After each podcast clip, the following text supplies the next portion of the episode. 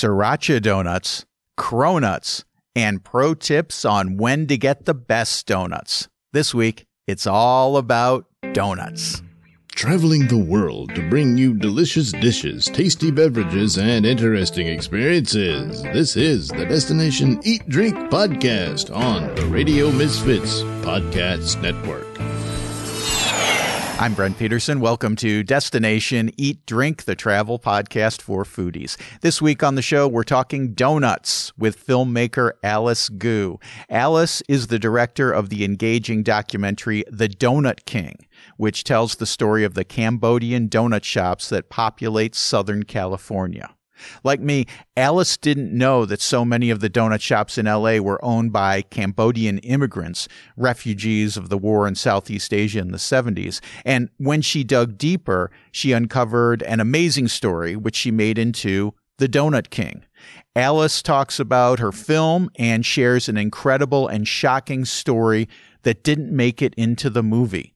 Plus, we talk buttermilk bars, Froot Loops on donuts, the popularity of donuts on social media, and Hojos. You can stream The Donut King on Hulu and Amazon Prime, as well as other streaming platforms. But first, if you're liking Destination Eat Drink, why not give us a 5-star rating like Vitamin E03?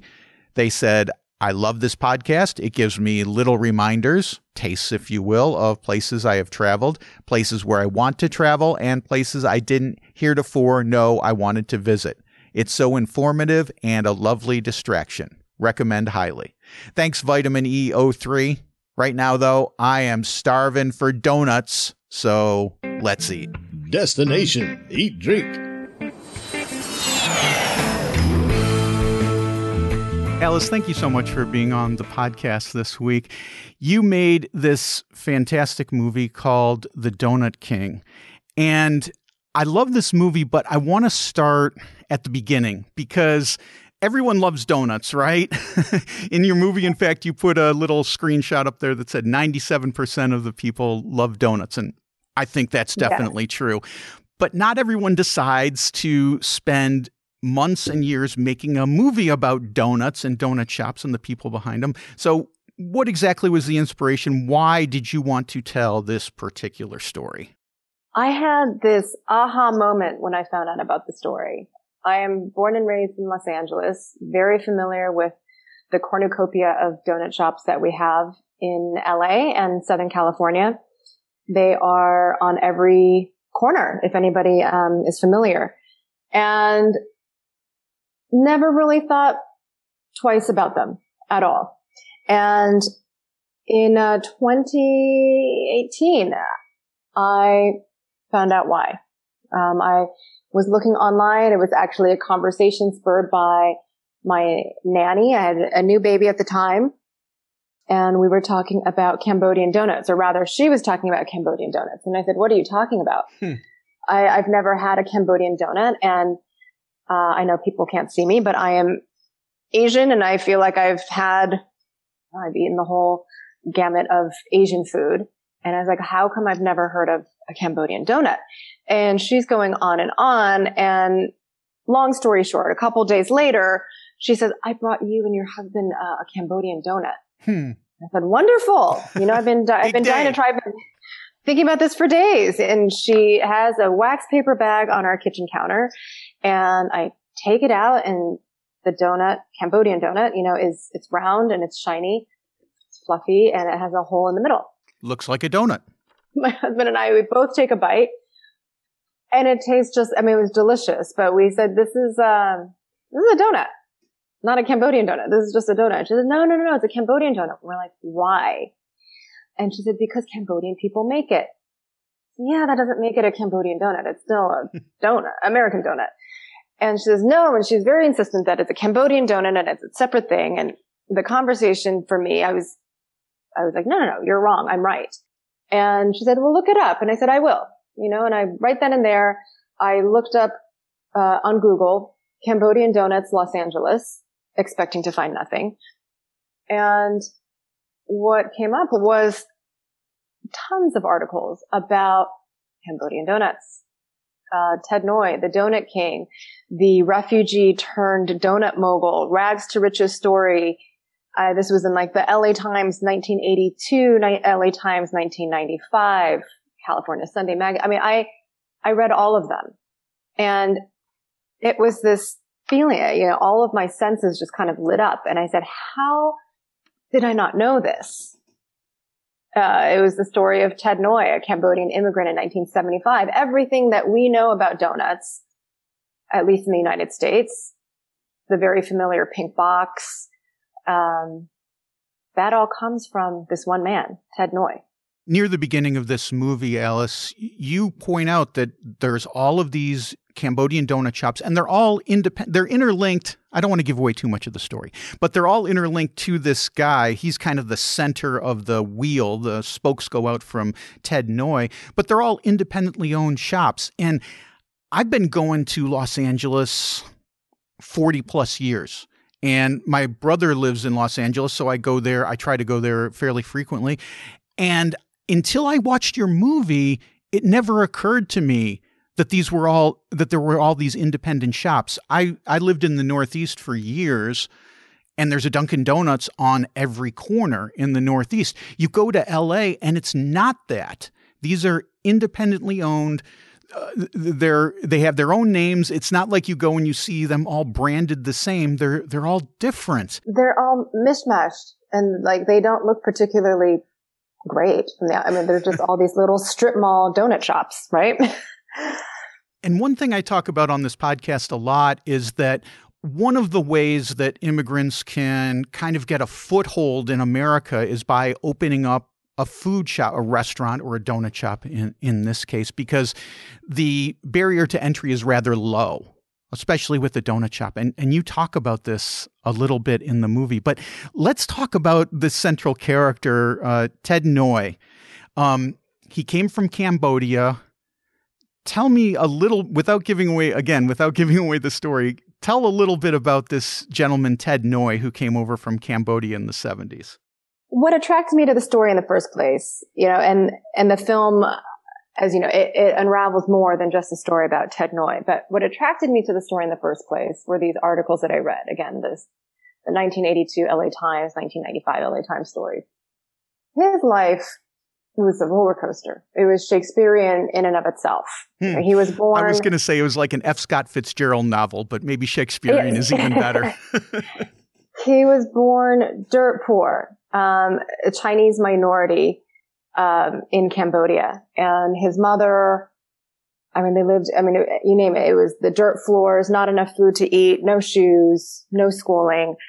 And his mother worked hard, and she said, this is our way out of poverty. I have one son, and I'm going to save up all my money, you know, pennies at a time, and be able to send him to the best schools that I can afford. So she sends him to the schools, and I mean, he goes from the schools, from these villages, to falling in love. I'd say by high school, he falls in love with the most beautiful girl in school from the most wealthy and influential family. And he marries, her name was Sugantini, and he was in love with her. She smelled like flowers, is what he said. And, you know, this actually wasn't in the film, because there wasn't enough time to tell everything. So this will be new for you, Brent. Oh, good. So in Asia at the time, in Cambodia, somebody from her class, a family of her stature, there's no way you could associate with somebody of Ted's stature. I mean, and if you were from, you know, that poor underclass, your life is not even worth anything. I mean, her father could easily kill him and that would be completely acceptable. Wow. And so they were in love, and the parents, they found out, and the father said, I will kill you. Mm. Ted said, okay, well, this is how we're not going to kill you. You have to tell my daughter that you are no good, that you're a good for nothing, and we are going to hide behind a curtain in the living room. Wow. While this happens, so that we know that you really go through with it. And then we're not going to kill you. So they hide behind the curtains. Ted comes in. Sugantini is there, and he says, Sugantini, you know what? I'm a no good. I'm a dog. I never loved you. I have no feelings for you. I have lots of other girlfriends. I've just, you mean nothing to me. And he said that he saw her heart burst before his very eyes. And she was just completely heartbroken. And he couldn't take it. And he had gone in with a knife hidden in his pocket. And he said he couldn't go through it. He said, you know what? None of this is true. I love you. Your parents put me up to this. I would rather die than hurt you.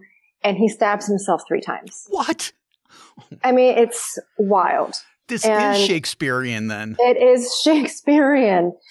And she is so devastated, and she takes a bunch of pills, and so she tries to kill herself. Oh, geez. It ends up the parents finally, they said, oh my God, what are we going to do with you guys? Okay, we'll let you be together, but you have shamed our family. You cannot remain in the city. You have to go to the countryside. I mean, so that alone, I was already captivated in the first, few years of his life. But then it's the Khmer Rouge. This is a little history lesson. The Khmer Rouge took over Cambodia, and there was a massive genocide, and the people who could get out. And this included Ted and his family. And he came to the United States, the one and only time in U.S. history where a U.S. president issues an executive order to receive refugees. And he finds his way on a military plane to Camp Pendleton, California. And within 6 months, he became a manager of a donut shop. And within 3 years of landing here in the United States, became a millionaire. Pennies at a time. Selling donuts. Think one donut at a time at, whatever a donut cost in the 70s, 12 cents or whatever it happened to be. And I just, as you're telling that story and as I'm watching the news as to what's going on now, I can't help but see parallels. Oh my God. Between Afghanistan and the story that you're telling, and it just blows my mind. But what I wanted to ask you about, because Alice, I've spent some years working with immigrants myself from all over the world. And one thing that I find, and you hit on this in the movie really nicely, is that no matter where anybody's from, they all want the same thing. They all want the better life for the kids. But there's this push and pull, especially with families who start their own businesses, because they work so hard. 7 days a week, 365 days a year. The kids are often working in the stores with them so that they can save enough money to send the kid to college so they can become a lawyer, a doctor, an engineer, and have a good, easier, wealthy life, happy life. But I think in the back of their minds, they're also hoping come back and be take over the family business from us. Can you talk a little bit about how that works with the Cambodian families and the donut shops? Yes. So interestingly enough, as I was making the film, when we were just deep in filming, and there was an article that came out in the New York Times about the Chinese restaurants in Flushing.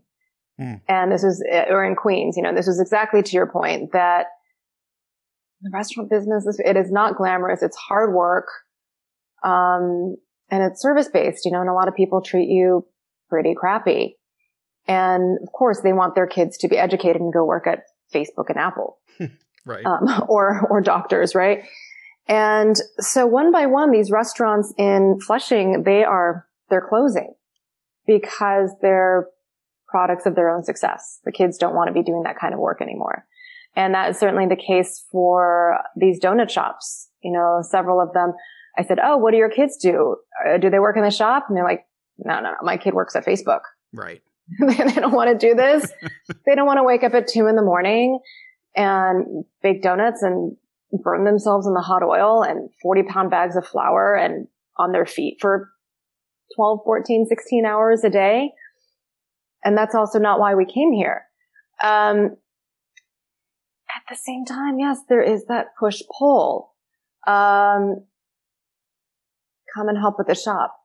Come back and help us. And I've certainly seen both cases in the film.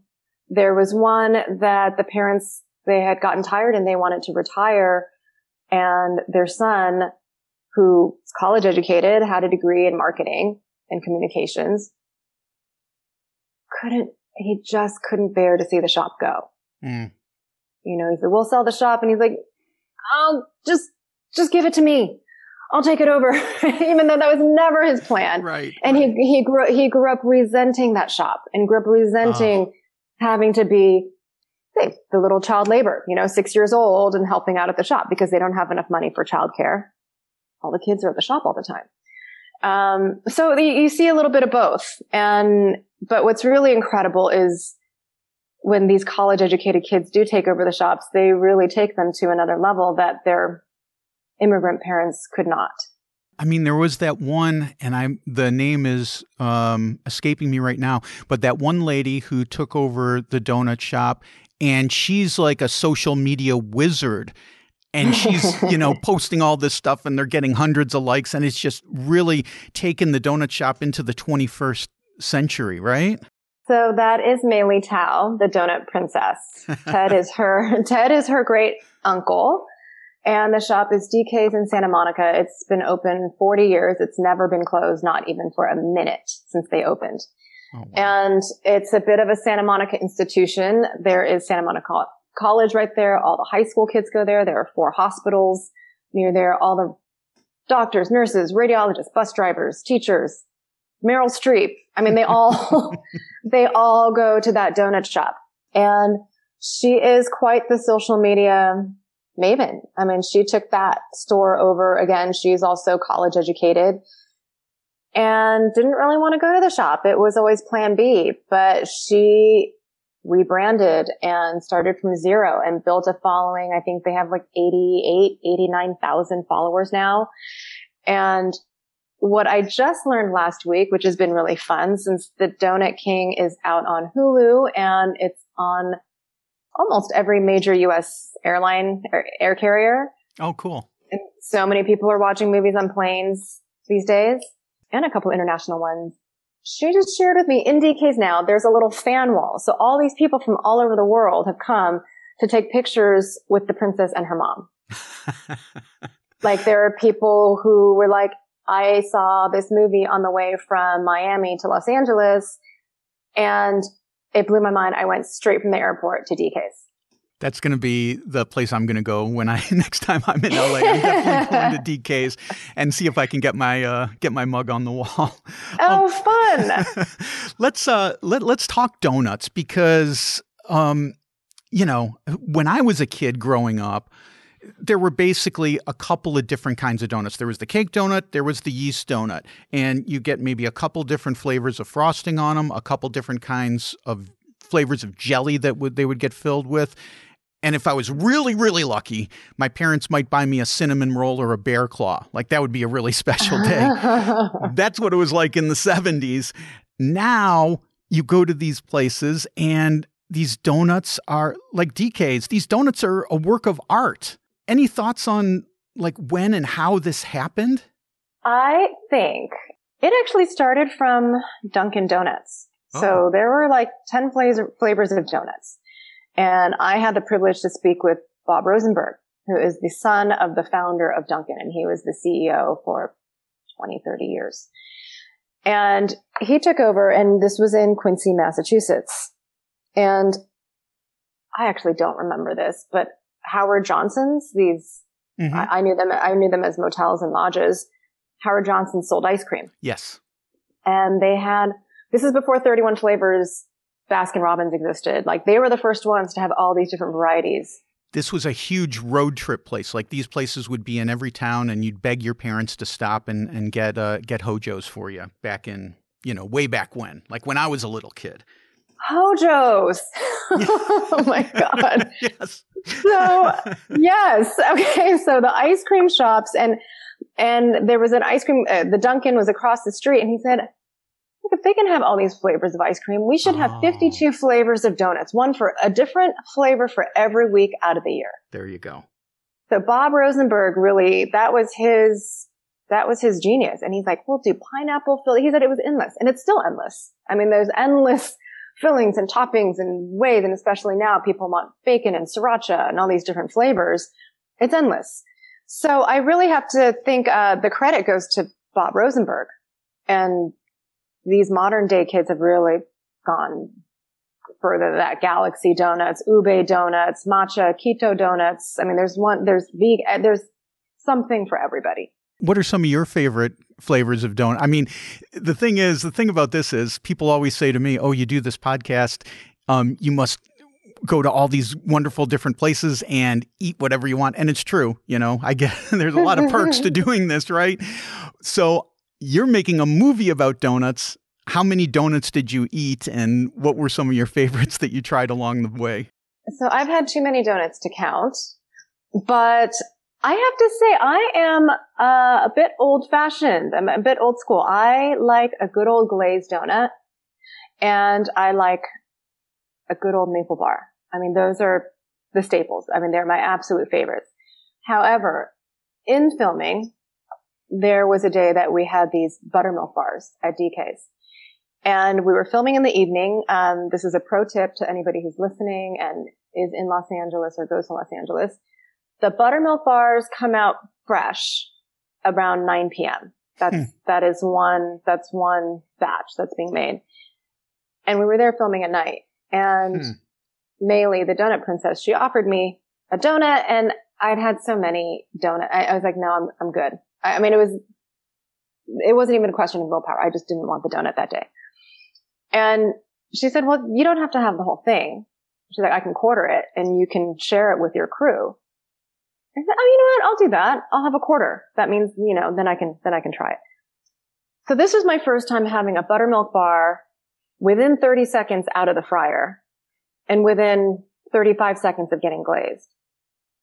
It was an out-of-body experience. I mean, I'm not even kidding. This is something that I didn't even want or even think that I wanted. I had no problem saying, no, I'm good. And then I went from that to like, I don't think I'm sharing this. With my, I'm going to eat the whole thing. Quarter it, screw that. I'm having the whole thing. Exactly. You guys are on your own. It was so good. I mean, I mean, for my birthday, my editor, who knows how much I loved it, she had 9 p.m. buttermilk bars, Uber Eats. Oh, wow. She sent couriered over to me. That's true love.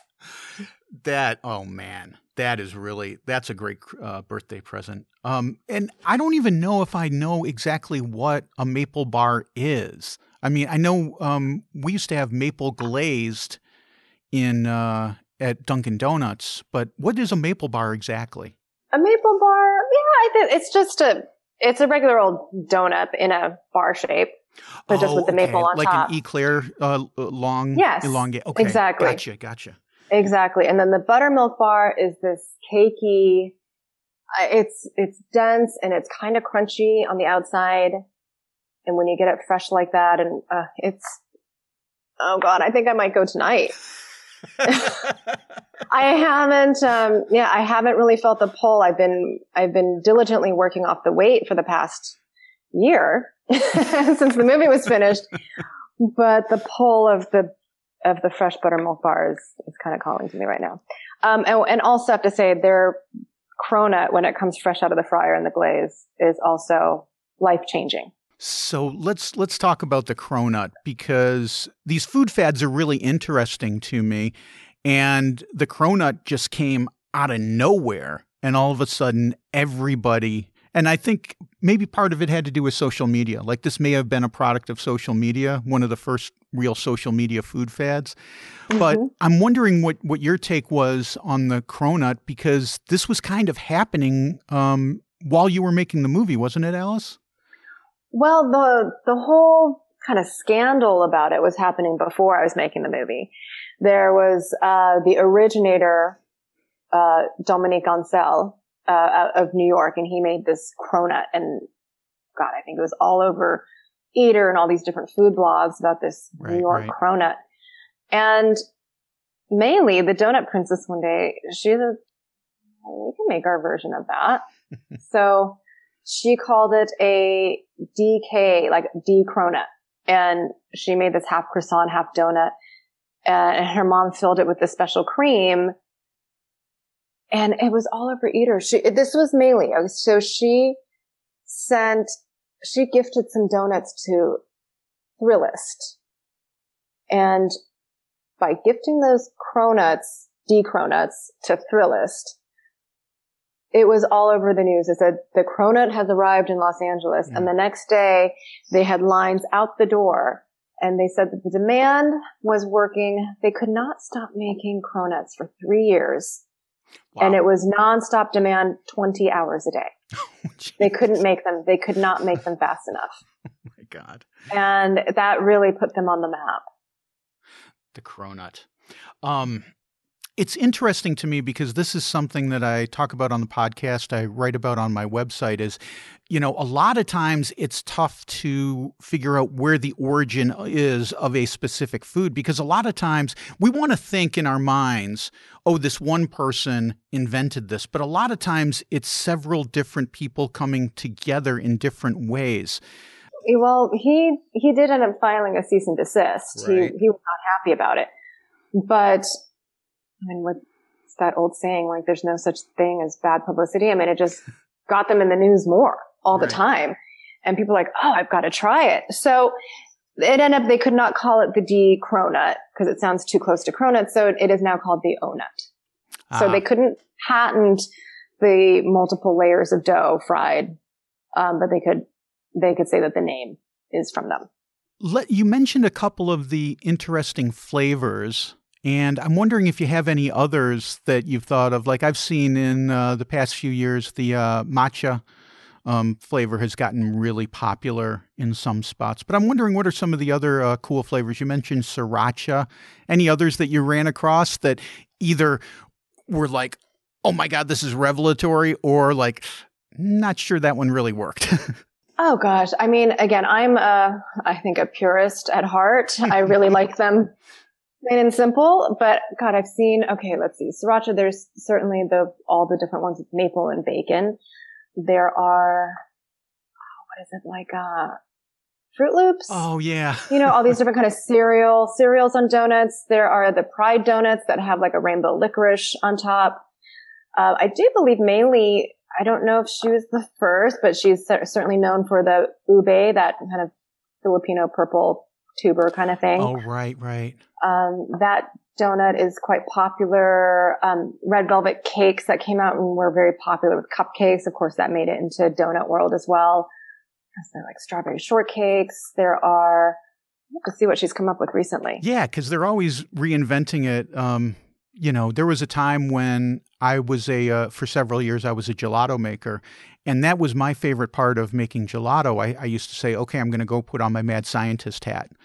And I would, you know, come up with these crazy flavors of different gelato. And it's kind of the same thing. It's like, okay, let's be creative and see what we can do with this and see what we can come up with today.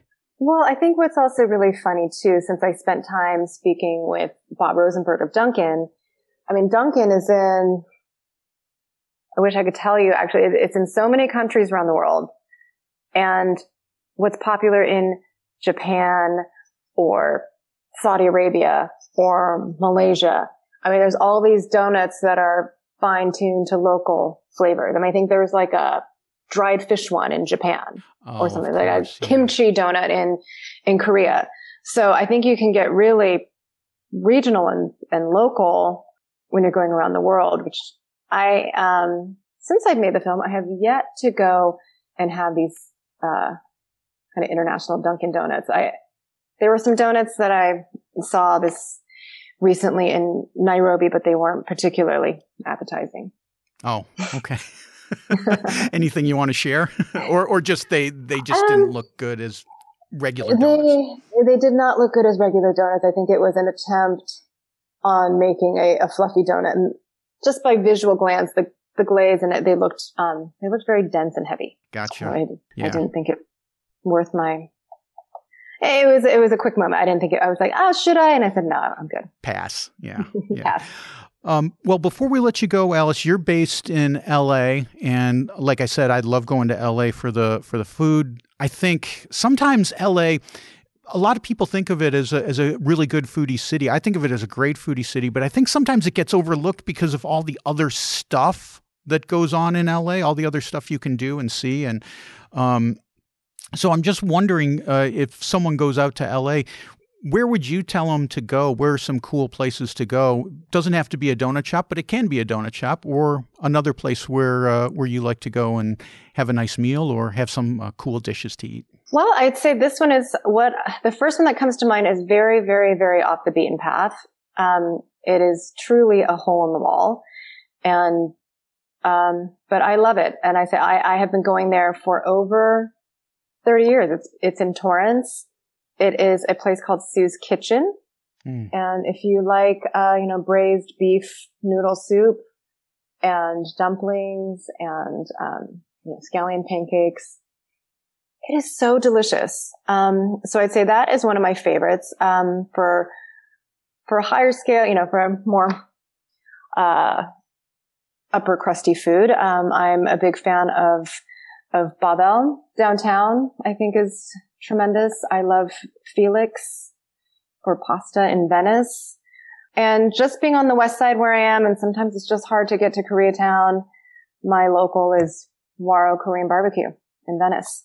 All good places. We'll have to check those out. And I'm going to tell people to go to Hulu and Amazon Prime and watch The Donut King. I streamed this thing at home, and I was just enchanted by the story, by the donuts, by the characters that you had in it, Alice.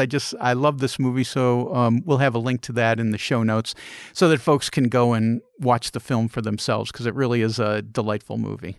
Thank you so much. Thank you again for having me, and thank you for watching the film and connecting with the story. Okay, there you go. Alice's film, The Donut King, is available to stream on Hulu and Amazon, as well as other streaming platforms. I've got links to Alice's film, as well as links to the places she talked about in the show notes. You can get that at radiomisfits.com/DED155. Talking to Alice got me thinking about my very first job. When I was 15 years old, I worked at the local Dunkin' Donuts in our town. Used to walk there after school every day, and I got paid $2 an hour to mop floors and wash dishes. After a few months, I got a big raise to $2.25 an hour. But it was a great job because I was just a freshman in high school, and all the girls who worked the counter at Dunkin' Donuts were juniors and seniors. I thought I was living large and pretty cool. That is, until the day I accidentally dumped a half-gallon of strawberry jam on my head and caused a fire in the donut fryer. Yep, super cool. Well, that'll do it for this week. Next week, Darlie Newman from the Travels with Darley TV show will be my guest. Until then, get over to destinationeatdrink.com. I've got a new post there that might be controversial. It's called Don't Travel Like a Local. It's not really controversial, I don't think. Maybe it is. But you can read it at destinationeatdrink.com/blog. Destination Eat Drink is distributed by the Radio Misfits Podcast Network, and head donut filler and a guy who's never dumped a tub of jelly on his head, Ed Silla. Thanks, Ed. I'm Brent Peterson. I'll see you down the road. Join us next week for another culinary adventure on Destination Eat Drink, a presentation of the Radio Misfits Podcast Network.